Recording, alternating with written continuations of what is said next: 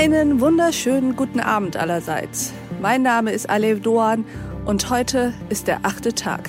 Schön, dass Sie dabei sind. Ich möchte heute mit Ihnen über ein Thema reden, das mir, auch mir persönlich, sehr wichtig ist. Es geht um mentale Gesundheit. Und wo Licht ist, da ist auch Schatten. Das wissen wir, liebe Hörerinnen und Hörer. Und wo mentale Gesundheit ist, da sind auch mentale psychische Erkrankungen. Darüber reden wir heute mit meinem Gast. Über psychische Erkrankungen im Allgemeinen und über Angsterkrankungen im Besonderen. Und ich freue mich wirklich sehr, dass sie heute hier bei uns ist. Herzlich willkommen zum achten Tag, liebe Antonia Wille. Hallo, einen wunderschönen guten Abend. Ich bin Antonia Wille, freie Journalistin, Bloggerin und Autorin. Antonia und ich kennen uns schon ein wenig aufgrund ihres Themas. Wir sind aber auch Journalistinnen, Kollegen, deswegen duzen wir uns auch. Das vielleicht vorab. Antonia, du sagst, Stärke und Schwäche schließen sich nicht aus. Wir müssen endlich offen über mentale Gesundheit sprechen. Lass uns mal teilhaben an deinen Gedanken. Du hast das Wort.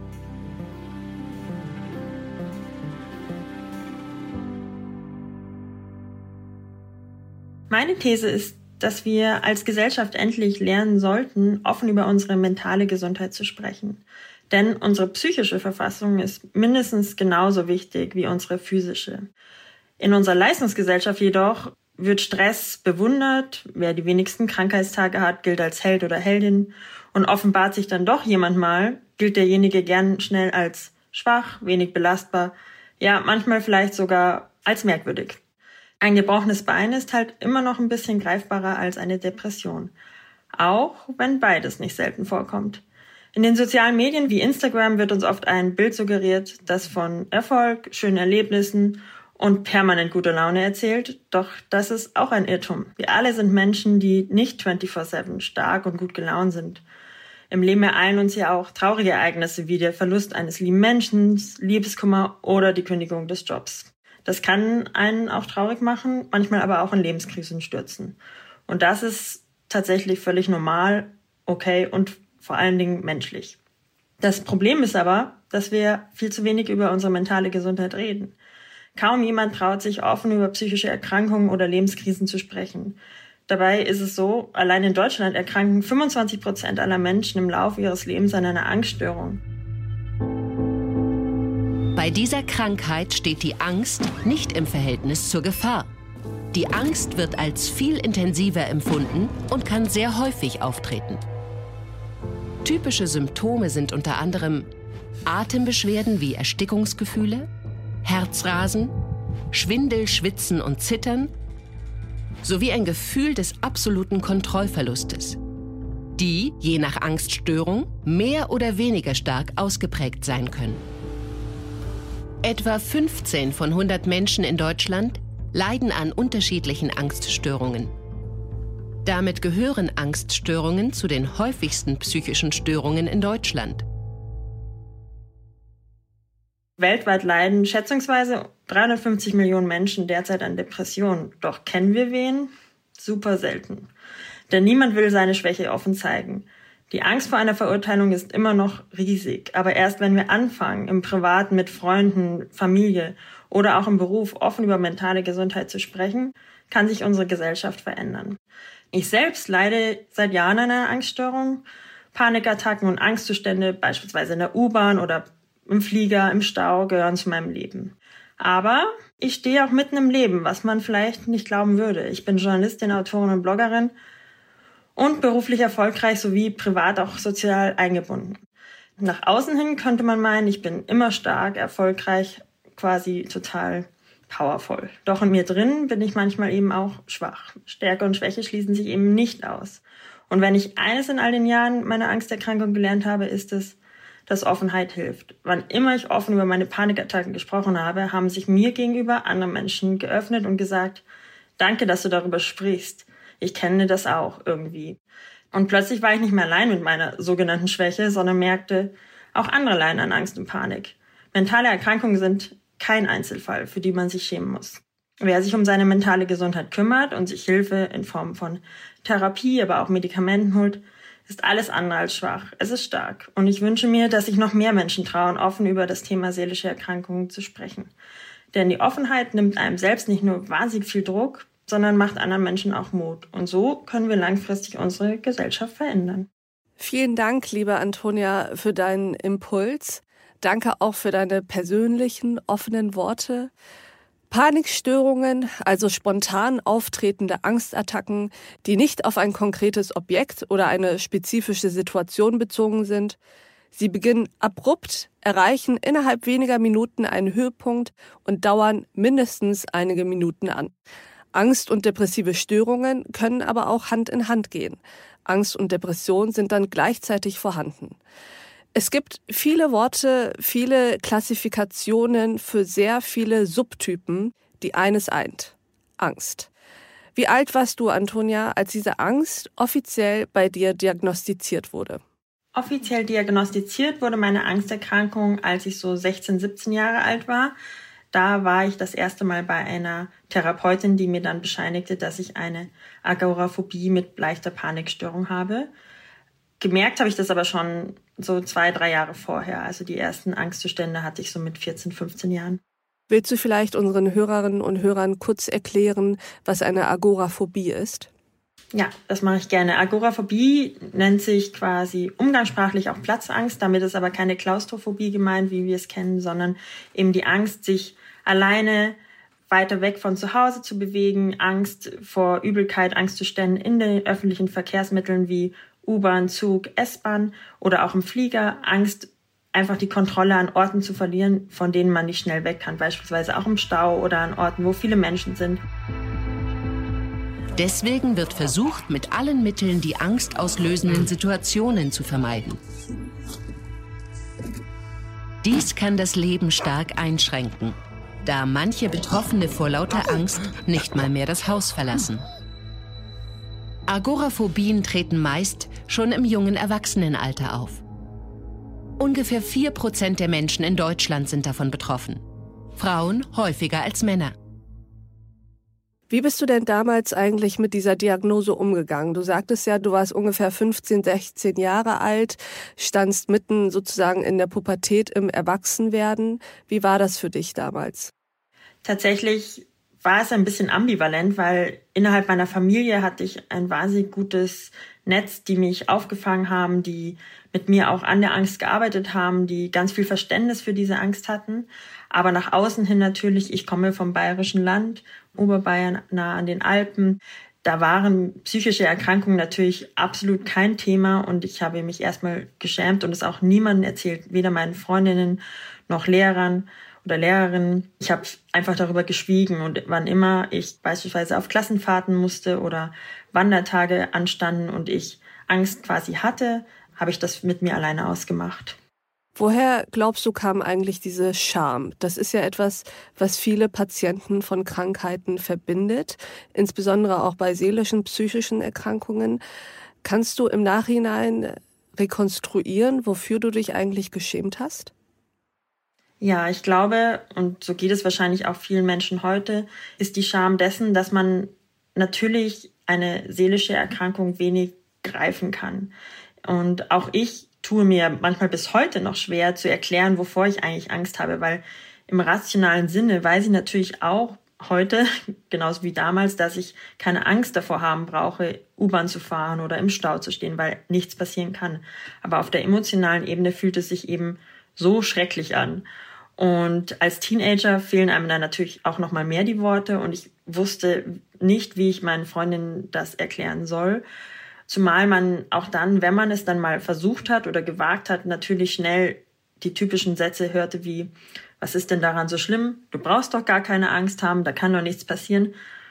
Und dann wird es schon schwierig zu erklären, dass man das natürlich weiß, aber eben emotional es sich anders anfühlt. Und ich glaube, es ist einfach schwierig für Außenstehende, die noch nie das Gefühl der Angst und Panik gespürt haben, zu verstehen, wie schrecklich das sein kann. Und natürlich ist es leichter zu sagen, ich habe mir das Bein gebrochen oder eine, einfach eine andere körperliche Erkrankung, weil die greifbarer ist und sichtbarer ist. Und manchmal habe ich mir tatsächlich als Teenagerin gewünscht, ich hätte irgendwie rote Punkte, dass ich dann das den Leuten besser erklären kann, wann immer die Panik käme, dass rote Punkte auftauchen. Ich sage, ja, schau, jetzt geht's mir nicht gut. Ich glaube, dann wäre es auch für meine Freundinnen und Freunde greifbarer gewesen. Und ich glaube, das hält auch bis heute Leute davon ab, darüber zu sprechen. Hm, rote Punkte bekommst du durch die Angst ja nicht, aber du hast, um mit deiner Angst besser umgehen zu können, ihr einen Namen gegeben. Sie heißt Katja. Wieso hilft es dir, die Angst zu personalisieren? Mir hat es geholfen, der Angst einen Namen zu geben. Einmal, weil ich finde, wenn man in eine Art Panikattacke rutscht oder auch in einen Angstzustand, ist dieses Gefühl so überwältigend, dass man tatsächlich auch vergisst manchmal, dass man ja Tools gelernt hat, wie man diese Angst abwenden kann. Es ist, als würde einen wirklich eine fremde Macht hinabreißen und sagen, jetzt geht gar nichts mehr.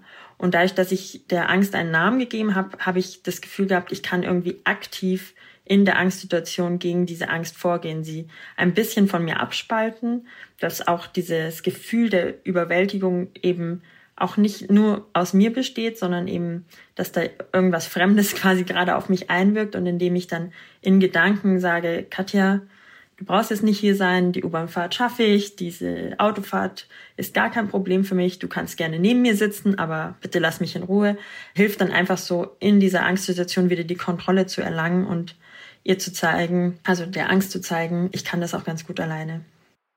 Wenn wir uns die Angst jetzt als eine Person vorstellen, eine Person mit dem Namen Katja, wie würdest du diese Person beschreiben und wie würdest du mittlerweile deine Beziehung zu Katja beschreiben?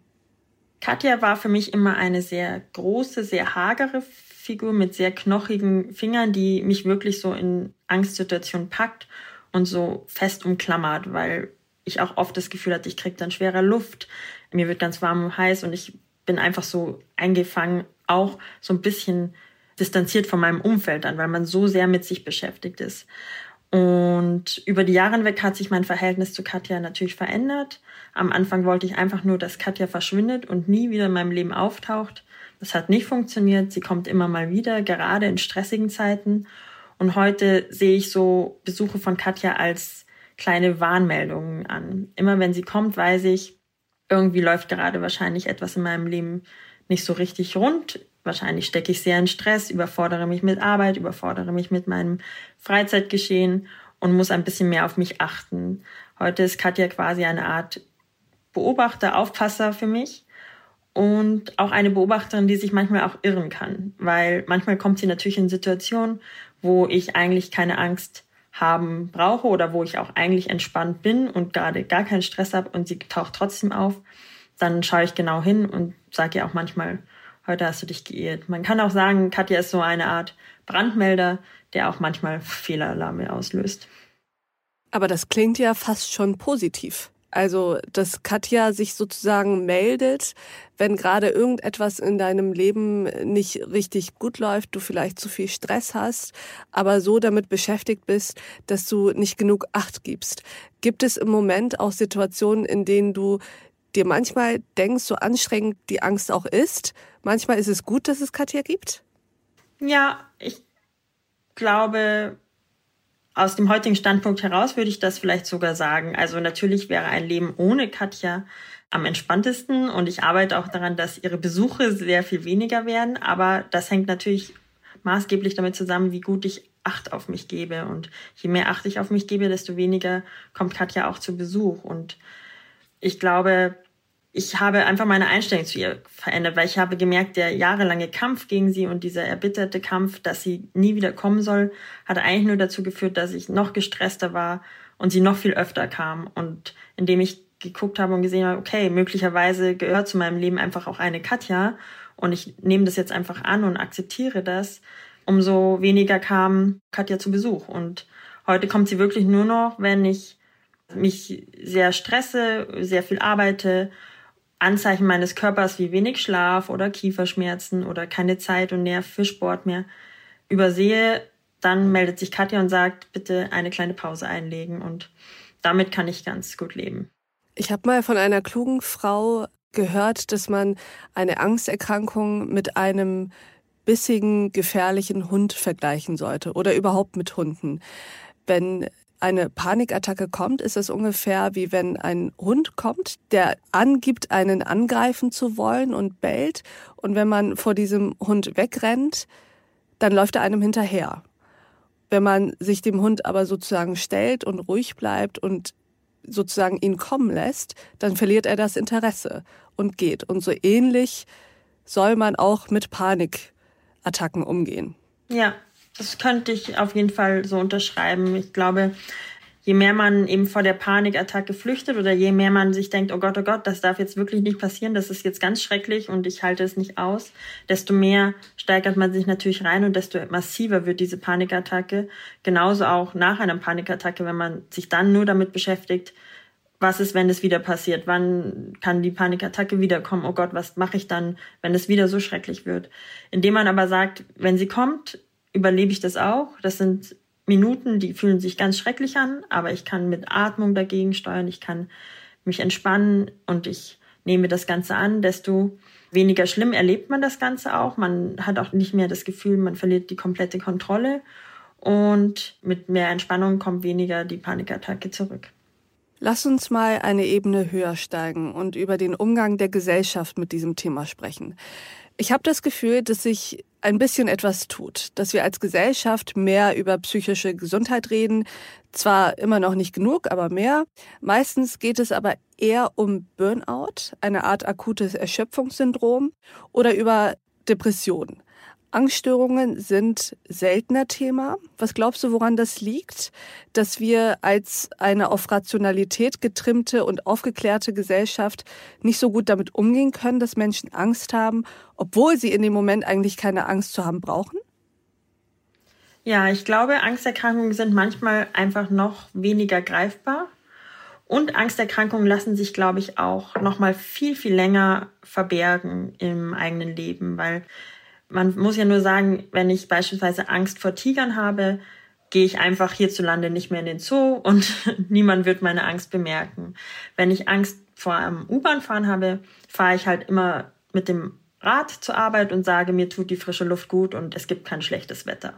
Also ich kann ganz lange meine Angsterkrankung verbergen und bin weniger in der Not, darüber zu sprechen, aber tue mir damit nichts Gutes, weil ich einfach einen großen Teil meiner Persönlichkeit oder ich mag gar nicht sagen einen großen Teil, aber einen Teil meiner Persönlichkeit verberge und damit immer nur so 99 Prozent authentisch bin, weil einfach mich ja etwas belastet und ich es irgendwie in meinem Alltag so versuche zu verstecken, so dass es niemand bemerkt.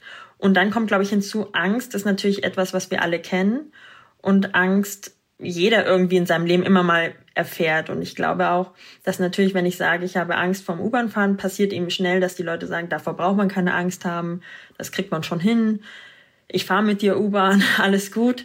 Und das setzt einen vielleicht auch unter Druck und macht nochmal mehr Stress. Genauso, dass auch wahrscheinlich ein bisschen hinzukommt, dass gerade auch Männer sich schwer tun, sich zu öffnen und zu sagen, ich habe eine Angsterkrankung, als beispielsweise ein Burnout. Burnout ist natürlich immer noch verknüpft mit Leistung, mit Arbeit, mit Workaholic.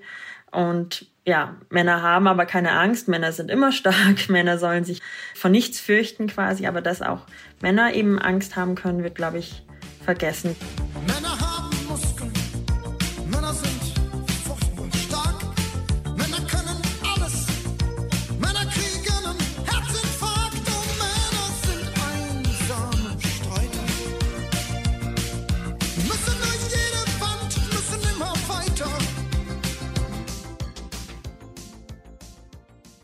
Deswegen glaube ich einfach, dass Angsterkrankungen ja einfach etwas sind, was sich gut verbergen lässt und vielleicht auch noch mal schwerer zu greifen ist in unserer Gesellschaft.